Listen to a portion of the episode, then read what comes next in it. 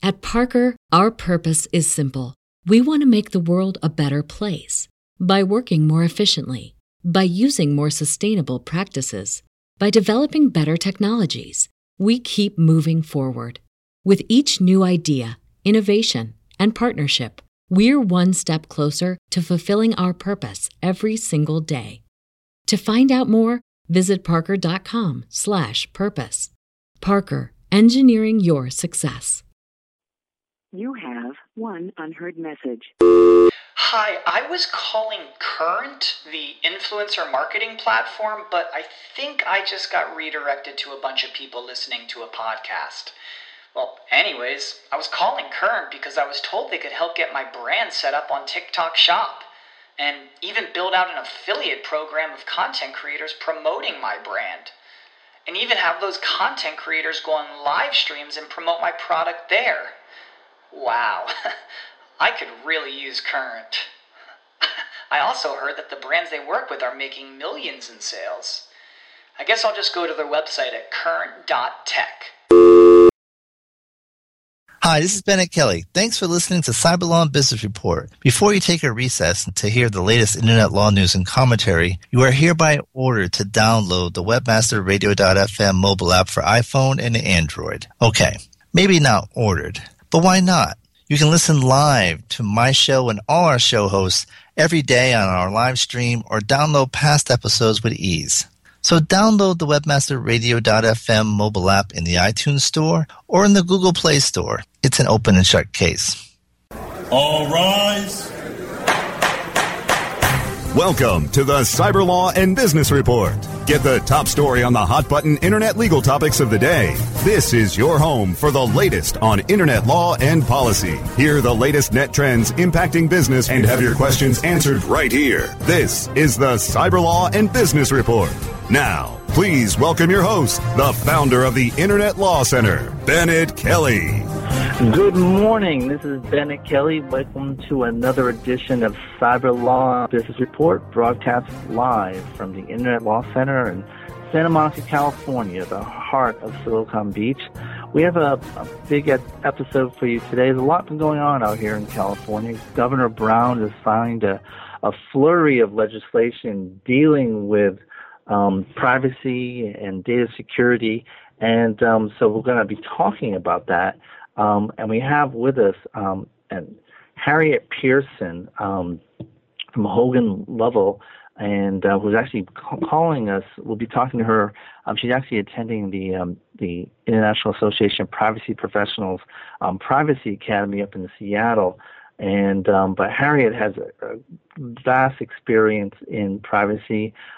She was the vice president and Security Counsel and chief privacy officer um, at IBM for many years and co-chairs Georgetown University Cybersecurity Law Institute. Um, she's also involved in some major um, cases involving data breaches, and most notably uh, a, a Wyndham Hotels challenge to the FTC's authority to regulate data breaches um, under the FTC Act. So, um, luckily, we have Harriet who's going to kind of help us navigate through these this flurry of legislation coming out of um, Sacramento with Governor Brown's um, signature pen. And um, without further ado, Harriet, are you with us? Hello, this is Harriet. Hi, Harriet. Thanks for joining us. And um, so we've had quite an interesting um, month, it seems, um, coming out of what's coming out of Sacramento in terms of both privacy and data security. Um, we've had Governor Brown has now signed three major bills. Um, one dealing with um, the do not track, another one dealing with children's privacy, and then a third is a data breach bill. And then of course there also um, he signed up the um, revenge porn bill also, um, I believe yesterday. So um, let's start with the do not track bill. And uh, what is your what is your take on this, and, uh, and what do you think the ramifications will be? Sure, um, and and it's worth noting that uh, the three bills that were signed within the last uh, couple of weeks are actually three out of 14 bills that were introduced in the last year, and um, some are saying that California has become the uh, uh, Europe of privacy for, for the United States, given its activity and um, the huge influence, frankly, that California has well well outside the state. It, it really does seem to set a baseline for many of the practices and uh, and is followed. Um, but well, as also, you said, yes. and this isn't just California legislation because it regulates any um, the, the privacy bills regulate anyone who collects data from a California resident. So, Uh, in, in essence, it's national legislation. Uh, in its impact, I would argue, yes, you're absolutely right. It has a national, indeed, um, it, it- even a global impact. If a uh, international company is aiming to serve or interact with uh, people in California, uh, hence my, my using the term Europe of privacy. Uh, in, in, in many ways, uh, Europe tries to regulate privacy um, uh, in, in, a, in a similar fashion by saying that any uh, company, especially online companies that aim to interact with uh, European residents or European citizens, um, would also be covered. Um, similar kinds of, of approaches here, and, and it's uh, quite consequential if you're a company that's that's online and using you know the, using online medium to, to interact with consumers.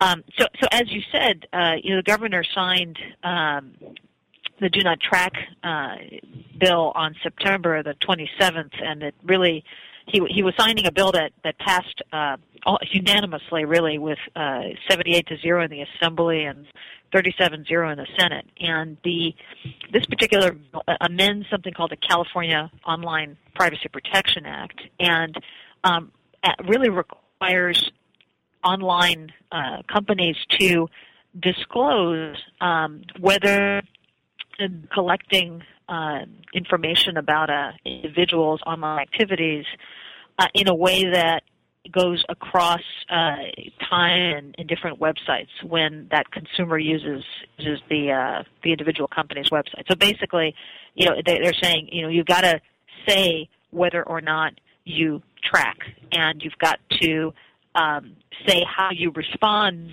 to um, a web browser's do not track signals if an individual consumer um, is wanting to exercise that kind of choice. It says, don't, don't track me across uh, websites. Now, that's easy to say, um, but there are some really significant practical questions about what a um, if you're writing a website, what what that really means. And uh, in, one case, one one very practical question is, well, what is a third party? What is that mean in, in the context of maybe, um, you know, one company might have subsidiaries or affiliates. Are they third parties or are they just part of my organization? And, and really, you know, the most important question I think is, um, what does do not track really mean? Um, that's a, a question that has been the subject of really vigorous debates in um, in, in a do not track working group that has been uh, covered a lot by by the media that has really um, had a hard time uh, defining that and um, particularly in the World Wide Web Consortium uh, working group that's on, on focused on do not track, there has not yet been a fixed definition of what tracking really means. So it's a it's a there's some definitional issues for sure as uh, companies work on uh, figuring out how to comply with this law. And um, one saving grace, however, is that um, there's a there's a interesting provision in the new law that gives um, companies a 30 day grace period to um, fix something if the Attorney General of California um, notifies them that they are not compliant in some way.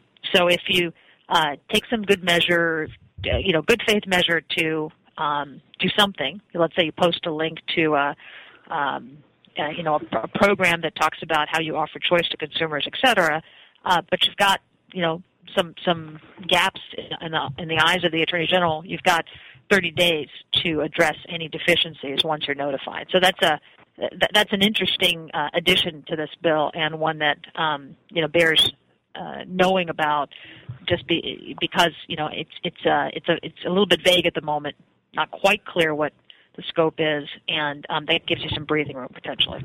and, and it's kind of like a, I guess it's a, a two bites at the apple approach, um, and I, that's that's available under existing laws. I, I, I remember when um, the attorney general went after Delta Airlines because you know she sent a notice and they had 30 days to correct and they didn't correct. And I thought, you know, how can you screw up such a simple thing?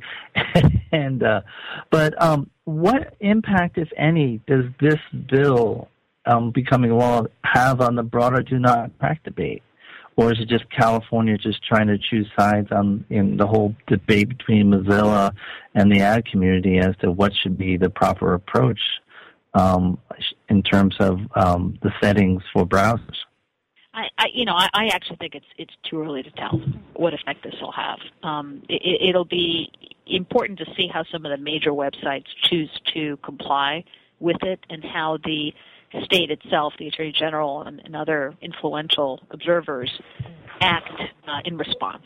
Um, so, you know, if a if a state chooses to participate in a um, you know one of the uh, online programs that talks through or discloses how the website participates and offers choice ad choices to uh, to um, an individual. If if that kind of a link and that kind of disclosure is sufficient, um, then um, that may not affect the national debate. But we'll see.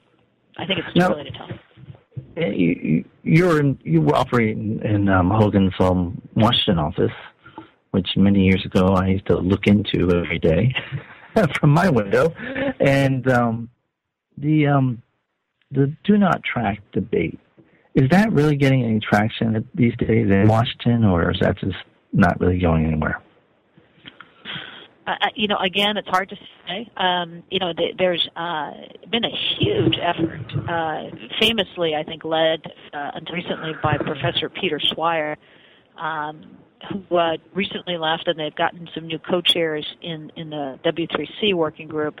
Um, and but it does seem to have uh, you know, they're ground to a very, very slow crawl.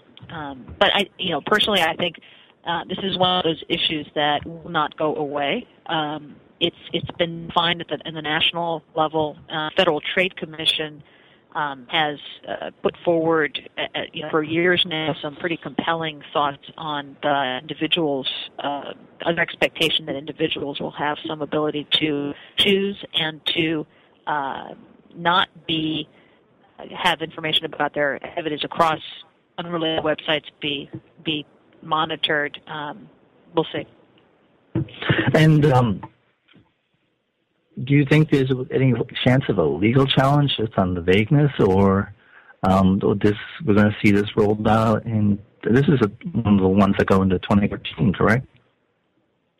Uh, the uh, this new California legislation. Um, I, I, you know, I think again it's too early to tell. I, I think there are some uh, interesting, uh, you know, potential here. But again, I think if if you look at the language of this and, and look at ways to um, signal uh, compliance, there may be a way to do this in a practical way. But you know, no doubt, California has had a history of, particularly with the um, the, the activity of the attorney general in in the state of, of setting a standard. I mean, look at what um, Ms. Harris did with the uh, mobile apps uh, guidance and um, the fact that California's issuance of app uh, privacy guidance uh, was actually even um, different from what the Federal Trade Commission at the Wash- at the national level um, issued, uh, being uh, operators of, of you know developers of apps, platforms, um, uh, platform providers at, at a little bit of a tension with uh, the federal guidance um, it's evident of you know California really having a point of view and an approach uh, that is its own. And so if, um, you're, if, you're, if you're operating nationally, um, you know when we do an analysis for our clients, we we do a, a national analysis, and then we typically um, do a special one for California because of the number of uh, both both laws as well as uh, you know important sets of guidance that have come out of the state. And, and one thing that's interesting is that um, you know Ms. Harris has really you know, made it a big effort for enforcement. She has set up a special enforcement unit for privacy. And then at the end, end of last year, she released, or beginning of this year, she released a report on data breaches, and which we'll be talking about a little bit, and saying that that's going to be an enforcement priority as well. So, um, you know, this isn't something that you can look at lightly when you have someone who's being very aggressive in, in a key area of, um, you know, this, the California economy and the national economy. I think that's California is. Um, um, I, I, here, here's an anecdote. I was having, uh, I was at a dinner last night, and I was seated uh, next to the state attorney general of a of a different, non California, um, and this this person was was we were chatting about the influence of California, and uh, this individual said, you know, if California and uh, New York's AG really choose to to move on an issue, to invest in an issue, um, they get that issue addressed. They will move uh, the nation. Um, and we were talking about this in the context, you know, broad sense of issues, but it absolutely is the case, uh, California, that they have uh, chosen to invest and um, have had already an impact. Um, now, you may know, and your, your listeners know, that at the national level, the uh, state attorneys general have chosen privacy as a top issue. Perhaps you've covered that before, or others have read that, for example, earlier this year at the National Association of Attorneys General meeting in um, in the Washington area and the well, in Maryland, um, that the entire conference recently, uh, a handful of months ago, focused on uh, data privacy, and the attorneys general are comparing notes. They are coordinating uh, their their their at least their approach and their um, sharing of information, and um, are equipping each other with tools and the creation of a of a special enforcement unit and um, you know the, these kinds of assets is definitely something that I, I would expect to be followed and mirrored by those states uh, either have the resources now or may, with time, given the focus generally on identity theft and consumer protection, may eventually get them. Um, and, and so I would expect that to happen. We actually had Doug uh, Doug Gansler, the um, the Maryland Attorney General, who's head of the um, the Association of Attorney Generals uh, on our show last November, and he talked about his privacy initiative. But um, we're going to talk about that a little bit further. But first, we're going to take a short break, and we come back. We've been talking with Harriet Pearson about California and privacy. Stay tuned for more of the Cyber Law and Business Report after this brief recess for our sponsors. And the bits. There are many things we would love to catch. Catching the final out of a baseball game reeling that big catch of the day, or catching a ride home. Taxi! How about catching more attention like the biggest retail brands on earth? Introducing Catchy.com, where they sell short branded attractive.com domain names. Use a short and catchy brand, just like Sony, Visa, and Nike for your next business venture. You can even rent to own for as low as $100 a month. Catch a big break for your business with Catchy.com. I'm Jon Ball, and I'm one of the founders of Page One Power. Page One Power is a custom link building firm based in Boise, Idaho. We increase search rankings and web traffic for world class brands and mom and pop shops all around the globe. Our link building strategies work because we focus on relevancy and quality, and we don't outsource anything. Our in house staff of professional writers and researchers is the best in the industry. We're the link builders you've been looking for. Visit us today at pageonepower.com. Oh, yeah. My day is done. Time for happy hour. You're already done for the day? Yeah, because I use certifiedknowledge.org. Their PPC tools literally save me hours every day. How do you keep on top of all of Google's new features? Easy. With Certified Knowledge, their interactive learning modules keep me up to date. And if there's something I don't know, I can watch their video lessons without having to hunt around the Google Help files. Great. I'm ready to expand my knowledge. Hi, I'm Brett Geddes. I'm the only leader officially supported by Google to teach the advanced track of the AdWords Seminars for Success. I personally recommend CertifiedKnowledge.org as your one-stop shop for all your PPC needs. Learn, optimize, connect. Be smart. Go to CertifiedKnowledge.org now. Hold on to your white hat or black hat. WebmasterRadio.fm is ready to take you behind the backlinks. We're digging and scraping past the surface of everyday news and views of search engine marketing and dropping our proverbial anchor text on the important issues affecting the industry with our panel of search engine insiders. Behind the backlinks. Tuesdays at 5 p.m. Eastern, 2 p.m. Pacific. On demand anytime inside the search engine optimization channel only on webmasterradio.fm. The best gavel to gavel legal news and information on the net is right here. This is the Cyber Law and Business Report, only on webmasterradio.fm. Okay, and we're back. Um, so, Harry, yes, we, we, as I mentioned, we talked to Doug um, Gansler last year uh, on his initiatives, and um, you know, are you seeing much in terms of um, progress and you know, greater awareness, or greater, more importantly, greater enforcement um, sense of uh, other state attorney generals outside of California? Um, definitely, I think the um, the landscape here is is quite active. Uh, I think uh, actually I, I'm speaking to you today from uh, from Seattle, uh, where uh, to, just a little bit to the north of California, where the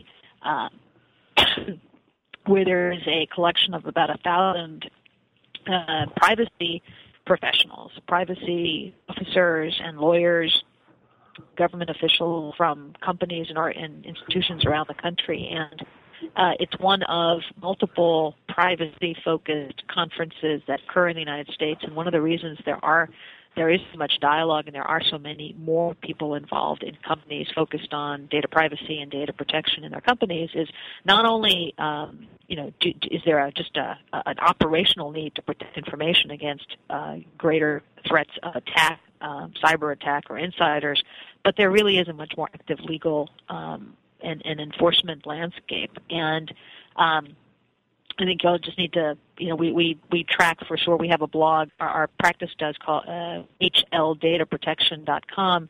Um, and uh, and the International Association of Privacy Professionals also has a blog, and we track uh, almost on a daily basis new uh, new actions being filed and um, new guidance being provided. The, the most active um, government agency is uh, the two most active, I would say, and, and influential are at the national level. Uh, Federal Trade Commission is one. Uh, Health and Human Services has emerged as the other because of the powers they have under HIPAA to act against organizations managing health information. But um, under uh, state uh, FTC acts and other statutes uh, that allow for the state AGs to get active, we've certainly seen an up there. No, um, Maryland, Maryland's a good example. I think uh, you know Doug Gansler actually acted uh, against uh, uh, McDonald's uh, not not too long ago for um, in the kids privacy issue. That's just an example. Now, um, you're you're at the IAP. Is it at the annual conference. What is it they're having right now? Um, they have two major conferences each year, one in Washington and one in a rotating um, location. And so this one is uh, what they call the academy, and that's right. Uh, the academy has uh, you know very good focus on on training um, the the ind- individuals in government and in, in business um, on the latest developments and how to embed privacy and, and data protection in companies.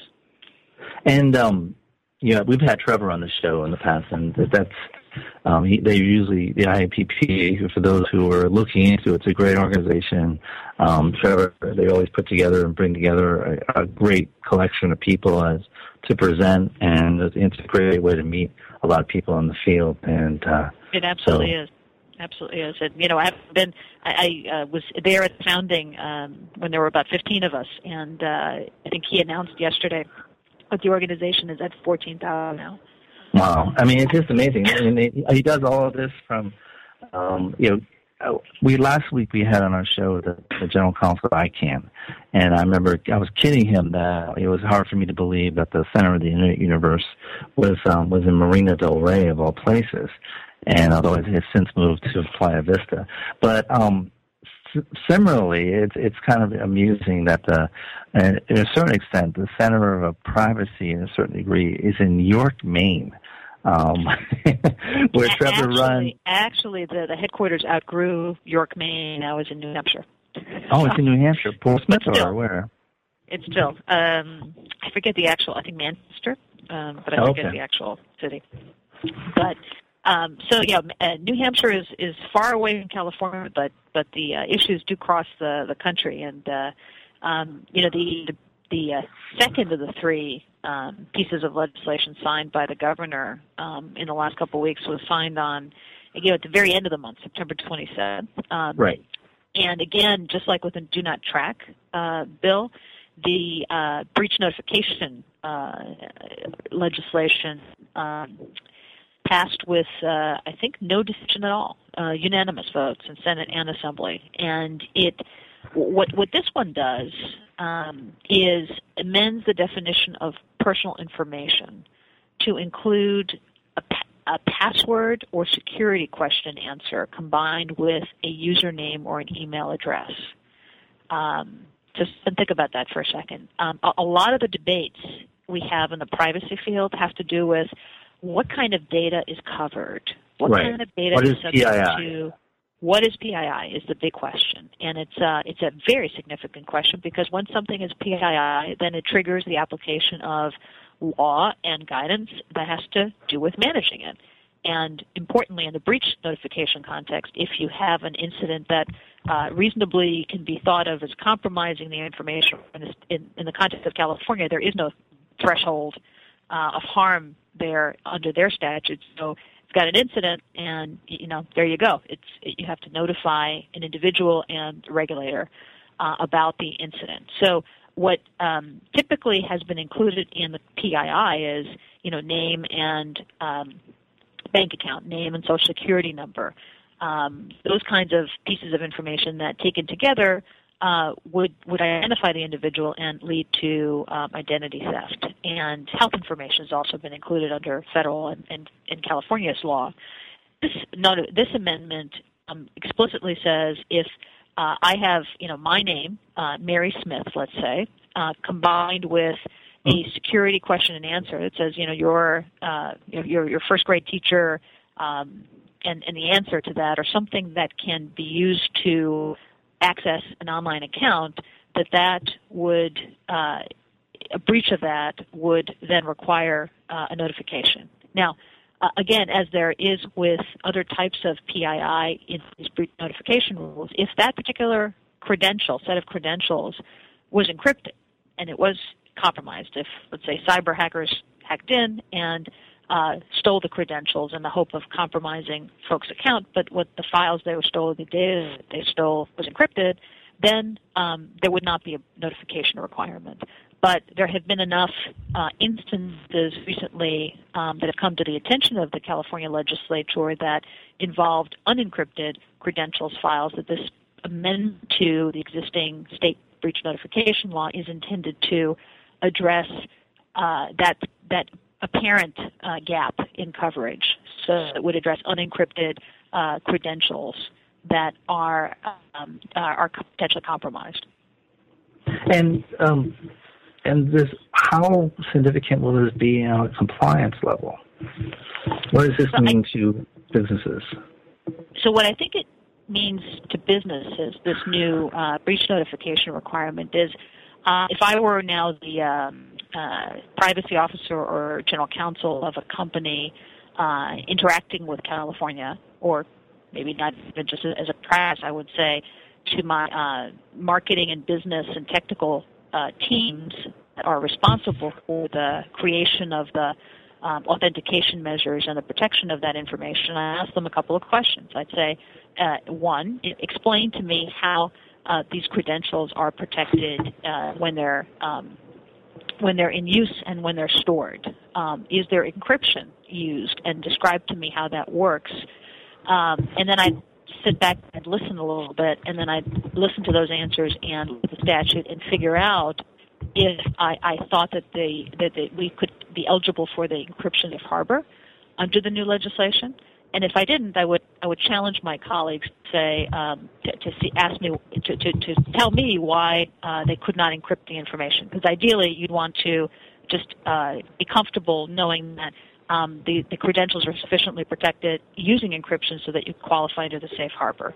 If for any reason that they're they're not able to be encrypted, then I'd be uh, striving to um, see that there's great security around them because I you know the process of notifying and going public with these incidents is a is a, you know a painful process for companies. I've we worked I've worked a lot with organizations as they they do that, and uh, no company likes to go through it. And um, I think uh, there are a couple of companies here that you know I think whose recent experiences with uh, compromised credentials were were very much in, in in mind here, and I think LinkedIn was one of them.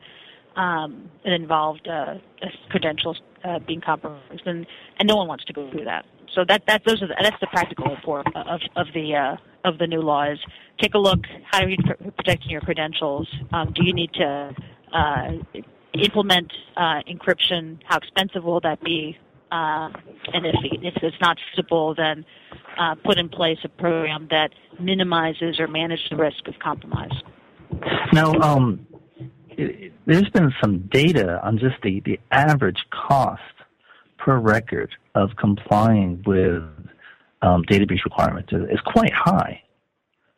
I mean, something like thousands of dollars per record. Is, does that sound about right? Um, it, you know, I think it's just it's all over the map. Um, you know, if you're talking about the average cost, if there is a breach of if there is a breach, yeah. I mean, um, that's actually not too bad. That's that's you know, it's anywhere. It depends on who you ask, but I'll say anywhere from a hundred, maybe even seventy-five bucks, up to three hundred plus per record. Um, that's the and, and the Ponemon Institute does a, a survey, and they've they've got a number somewhere in that range, maybe a hundred and something dollars per record. But that's really the cost. Uh, you know, if you have, let's say, a, a breach, if you're doing an online service and you have a breach involving a thousand credentials, 10,000 credentials.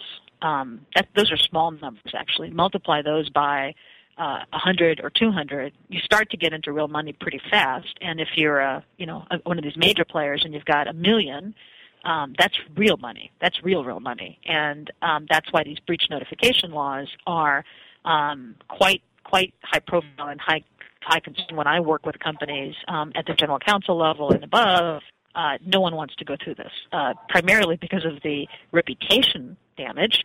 Uh, no one wants to be seen as not having adequate protections around data relating to their customers, but also because, frankly, it can become expensive. Um, it, when, because we're talking about the potential for large numbers of records. But you know, the the, the cost of notifying and dealing with the uh, aftermath of a breach per record is is is, is what it is. Um, you know, the the other the other cost, I think, you know, that that's the um, the cost companies will be considering is how much would it cost to encrypt this new type of information. Um, generally speaking, you know, if companies find that um, having the legislature tell them what kind of technology measures to put in place to protect information is not usually such a good idea. Right. Um, so this is a, you know, this is a, everyone wants to do good here, and um, this is very well intended legislation for sure.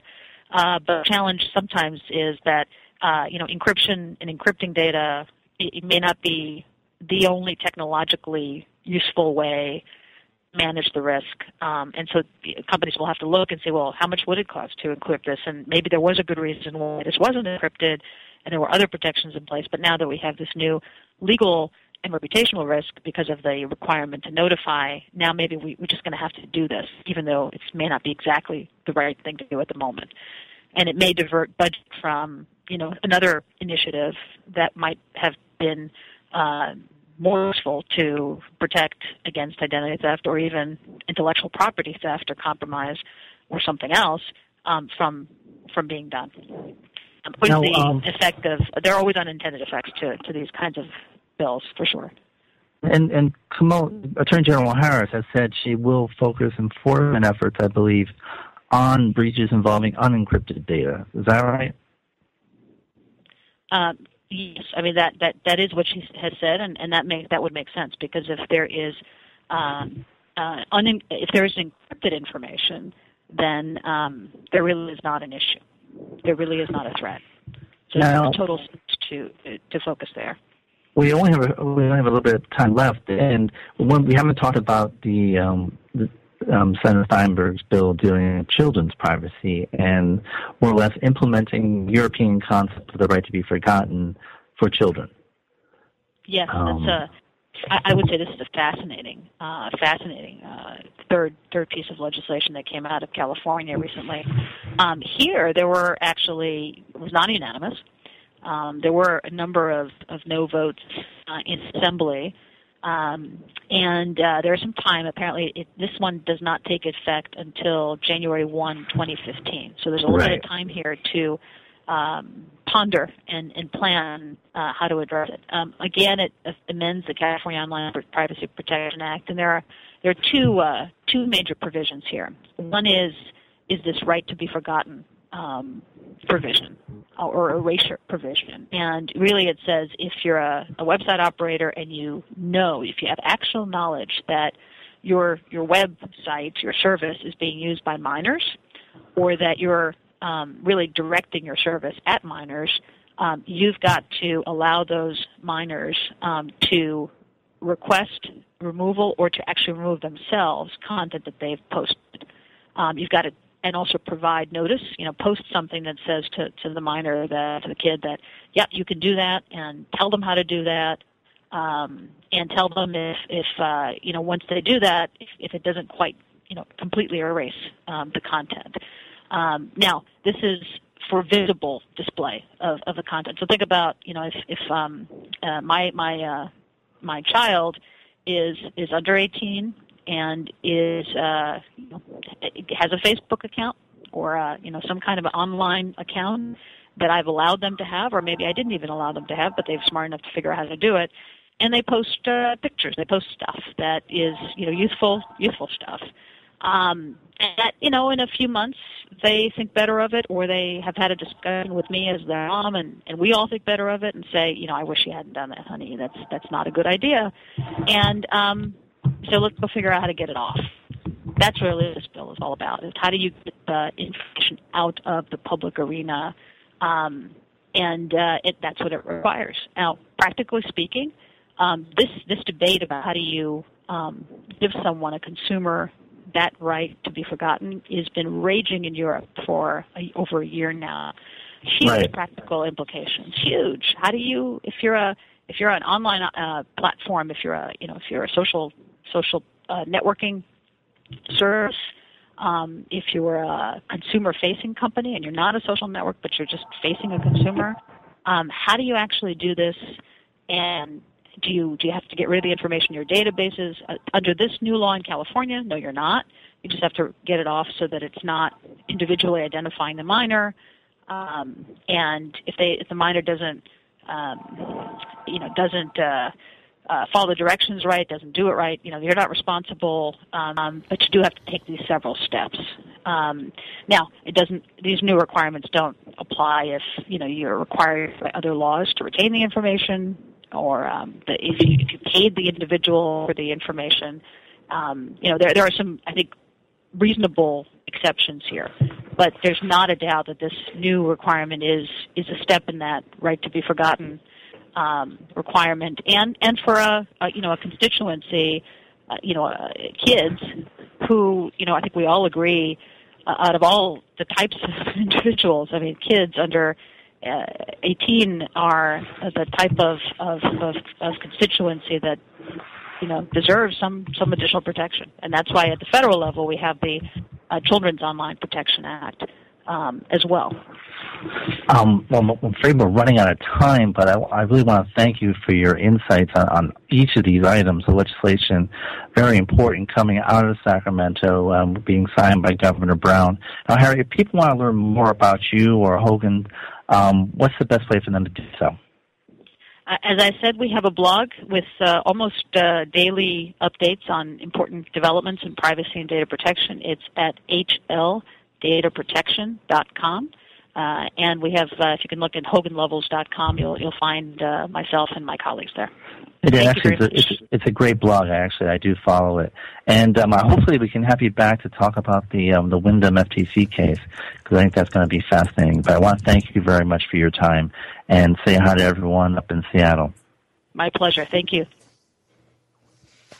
And um, it was a pleasure having um, the great discussion, and um, we definitely want to have her back to talk about the the Wyndham case because that's a very fascinating case. Basically, the FTC has regulated um, data breaches.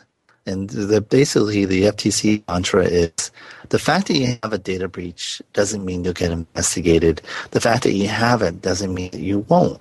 And the FTC has authority to regulate unfair or deceptive conduct in interstate commerce. And they've taken the position that having inadequate security under certain circumstances can be either unfair or deceptive.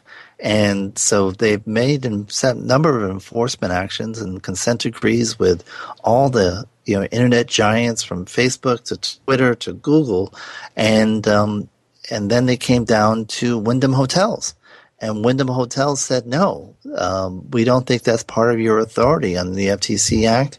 We don't think you're allowed to, in essence, you know, promulgate rules on what is appropriate data security standards. I don't think that's you know what, what Congress intended. And so there has been heavy briefing. The Chamber of Commerce has been um, intervening, and as well as some conservative groups, as well as um, some groups on the on the other side have come in, and um, so you have a, a very significant pitch battle in federal court in New Jersey, and there's going to be an oral argument in the fall on that, and um, so and it's going to be really interesting to see what happens um, because that's going to be a very important outcome. And Harriet is part of the um, is involved in some of that briefing. So, um, well, hopefully, we will be able to have Harriet back to talk about that. Um, there's another major development. Um, there's another bill signed by um, Governor Brown that we just referred to briefly at the start of the show, and that was the passage of the revenge porn bill that was offered by um, California State Senator Anthony Cannella. And um, it's it's a partial victory in the area of revenge porn because it only covers some of revenge porn, and basically it applies to um, revenge porn that someone takes. So the perpetrator had to have taken um, the actual images or you know, video, whatever footage it is that's at issue, and so it makes it unlawful to um, any person who photographs or records by any means the image of the intimate body part or parts of another person, identifiable person, under circumstances where the parties agree or understood that the image shall remain private, and the person subsequently distributes the image taken with intent to cause serious emotional distress, and the depicted person suffers serious emotional distress, that is now a misdemeanor as of today um, in California. This was passed as a uh, an emergency measure. Um, that's the terminology used in Sacramento. So that is a bill that takes immediate effect. Normally, bills coming out of Sacramento take effect on January one. So it is a it's a big step forward. And um, as I mentioned on my blog post, that um, it already the fact that it was on the governor's desk has spurred a, great deal of debate and comment, and which is great. Um, we do have a, a statement from the um, End Revenge Porn group. Um, they're a campaign of the Cyber Civil Rights Initiative, and um, it's been issued by Holly Jacobs, who is one of the leading advocates for uh, revenge porn legislation in Florida, and she's um, suffered you know, seriously as a result of um, what has been distributed, um, the content that was distributed by her, by her old boyfriend. And um, so she has issued a statement applauding um, the, the signing. And she says that law not only addresses images or recorded by other individuals, which means that it falls to it fails to cover self shots, or what we commonly refer to as selfies. Um, according to their own survey, up to 80% of victims belong to this unprotected category. In addition, the bill requires perpetrators to act with intent to cause serious emotional distress, which creates an additional and unnecessary burden of proof. Legislators narrowed the scope of the bill's reach after critics cited First Amendment concerns. Um, the, Holly's group takes the takes the position that the the carefully crafted law banning revenge porn does not violate the First Amendment. And um, Ms. Jacobs said that in previous laws that prohibit harmful conduct such as stalking and harassment, of which revenge porn is often a form, have not been found to violate the First Amendment. Revenge porn is the posting of private material, not material of public concern, and has no First Amendment value, she says. Um, she, um, she gave a great praise to Senator Anthony Cannella of um, the um, of Northern California, the and saying that um, Senator Cannella is one of the first lawmakers to take action on this issue and to deliver any measure of success. We hope to continue working with him in the future to strengthen California's law. This issue will only get bigger, and the laws will catch up with technology when the public decides it has had enough of tr- tragedy as a result of revenge porn. Our goal is to convince people that revenge porn is wrong today. Perpetrators convicted under SB 255 will face six months in jail and a $1,000 fine. California joins New Jersey on the list of states that have um, that have addressed revenge porn. But I think um, they do it differently than New Jersey, which um, it's actually a felony. Um, and but I think it's an important step forward, and you're seeing a lot, a lot online about it. You're seeing a lot of articles come out about it. And for example, um, we have um, comments such as by um, Emily Bazelon, who's actually whose father was a very distinguished federal judge, and um, he and she says right, and the the title of the article says it all. Why do we tolerate revenge porn? And she says revenge porn cannot be allowed to be a harm without a remedy. And um, University of Miami professor Mary Anne Franks, who's been very active in this issue, uh, she's actually drafted uh, a, a, very sensible model bill that just really focuses on the core issue, consent. And um, as another article in Slate by Amanda Marcotte explains, that um, we look to you consent can be given and consent can be taken away. Um, just because you consent, for example, she says, if a woman happily takes a naked selfie on her own accord, does that mean she is simply just leaving herself open to later exploitation? Just as we recognize that two people having had consensual sex doesn't mean later encounters are necessarily consensual, we should recognize that a picture offered as a consensual sexual gesture can later be turned into a tool to harass and abuse. And there should be penalties for that. And if I can just make one last point about this, you know, since we had this show in July on this issue, and you know, I've mentioned it to a number of people, and often I get a response that's somewhat of a snicker. Um, when I brought it up at a, at a reception with a state legislator, and there was some kind of you know, stir about it. And you know, I think we're, we're too often in this issue we're blaming the victim you know, we're making passing judgment on you know this, these people for you know how how dare they have naked pictures taken of themselves. I mean that's none of our business. But what we really should be focused on is that you know our citizens, these productive people, are being harmed, and um, in a way that you know that we have reasonable measures to address, and without um, violating the First Amendment in any way whatsoever.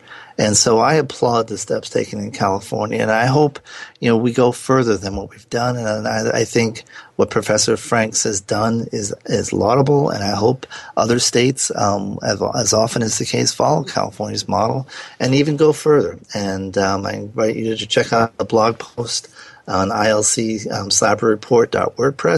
and um, we'll talk about this further, I'm sure, as this goes along. But um, congratulations again to all those working hard on this issue. Um, it's, a, it's a big day and a big step forward. We'll be back after these messages. You're listening to Cyber Law and Business Report on Webmaster Radio. Stay tuned for more of the Cyber Law and Business Report after this brief recess for our sponsors. Ever wondered how you could have access to your own SEO expert, paid search specialist, or social media wizard? Looking for help with your affiliate, display media, or email marketing? Look no further than the folks at Fang Digital Marketing. Fang Digital specializes in both paid and organic search, social media, display, and mobile advertising solutions, and is staffed by industry veterans from Google, Yahoo, and one of the industry's most influential PPC experts. Fang Digital's award-winning staff stays on top of the latest in digital trends and offer tailored solutions so they can audit your progress and build a roadmap to your success. Learn more about their expanding range of full-service strategic marketing solutions at fangdigital.com. That's F-A-N-G digital.com. If you're constantly struggling to find more customers, revenue, or hours in the day, Infusionsoft can help you have the business you've always wanted. For over 10 years, Infusionsoft has been helping business owners just like you find the financial freedom and peace of mind you've been searching for. I'm Scott Martineau, co-founder of Infusionsoft. If you're struggling to find more customers, more revenue, or more hours in the day, Infusionsoft is the proven solution you're looking for. Infusionsoft, the only all-in-one sales and marketing software created specifically for small businesses. Learn more at www.infusionsoft.com slash radio. Johnson, what's this mantis I keep hearing about? Do we need to call an exterminator? No, sir. Moby Mantis is our new SMS marketing tool. SM what? SMS, text messaging. Moby Mantis lets us communicate directly with our customers in real time. We can send promos, coupons. It even lets our customers market for us by sharing offers with their friends online. It's been great for business. Hmm, sounds expensive. Actually, I signed us up for an extended free trial. It hasn't cost us a dime. Good work, Johnson. I guess the only thing we'll be exterminating is the competition. To get your free extended trial of Moby Mantis, text radio to 21691. That's radio to 21691 for Moby Mantis. We're rocking the world with LinkedIn. One show at a time. Join your fearless leaders, chat with other LinkedIn gurus, and answer your LinkedIn questions. Rock the world with LinkedIn. On demand, anytime, inside the Internet Marketing Channel. Only on WebmasterRadio.fm.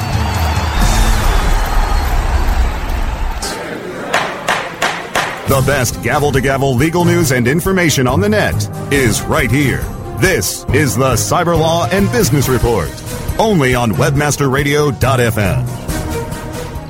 And we're back, and um, we only have a few minutes left. I just want to make a few notes. As you know, I'm fond of um, what happened today in history. And um, today actually is the birthday of Mohandas Gandhi and the anniversary of the swearing in of Justice Thurgood Marshall as the first black Supreme Court justice. Um, happy birthday to Annie Leibovitz and Sting, two other giants in their fields. Um, but there's some tragedies I want to point out that often are very much overlooked in history. Is in this day in 1937 is what is known as the Parsley Massacre. And, and the, there in the Dominican Republic, um, the dictator um, Trujillo decided to expel um, the Haitian migrant workers, and apparently um, Haitians who mostly speak French um, cannot roll their R's, and so they have, could not pronounce the Spanish word for parsley. And so the legend is that they actually were stopping Haitians and or suspected Haitians and asking them to say the word parsley. And if they said it wrong, they were executed. As many as twenty thousand Haitian civilians were killed. And this was basically a, a mini a genocide within our own hemisphere. And ultimately, um, FDR and the Haitian president ordered, forced the Dominican Republic to pay uh, over $500,000 in reparations for this tragedy. But more recently, in 1968, only 10 days before the Mexico City Olympics, student protests in downtown Mexico City were greeted by snipers and um, police and and the army, and as many ranges from 30 to 300 um, students and demonstrators were killed, and then it was quickly covered up because the Olympics were just about to start. And only recently has the government admitted that what happened, and is known as the Tlatelolco massacre or the night at Tlatelolco and um, is quite a tragedy that just never really has gotten the attention it deserves. So, two serious events, uh, tragic events in our hemisphere um, happening this day. There's actually a, a wonderful novel on the um, Parsley Massacre written by a U.S. American author, um, Edwidge Danticat, called The Farming of Bones and I, I, encourage it to you all. But um, that's all we have time for, I believe, this week and um, we're still open while the government may be closed. And so we look forward to joining you again um, with another edition of Cyber Law and Business Report. And um, we um, we're definitely going to be following up on some issues in the future. Um, one of them we were looking at is the emerging issue of Bitcoin, and we're hoping to get someone someone from Bitcoin on the show very soon. And um, that should be a very interesting topic. And um, also, I would notice that the um, New Media Expo is soliciting um, nominees for podcasting awards. And if you're listening and you enjoy our um, podcast, please take a look and, uh, consider us for the ninth annual People's Podcast Awards. Nominations are now open. But that's all we have for now. Um, enjoyed having you, and um, thanks again to our guests. Um, it was a pleasure talking with uh, Harriet Pearson, and um, we'll be back next week from Santa Monica with more Cyber Law Business Report. Quarters adjourned. We'll see you next week.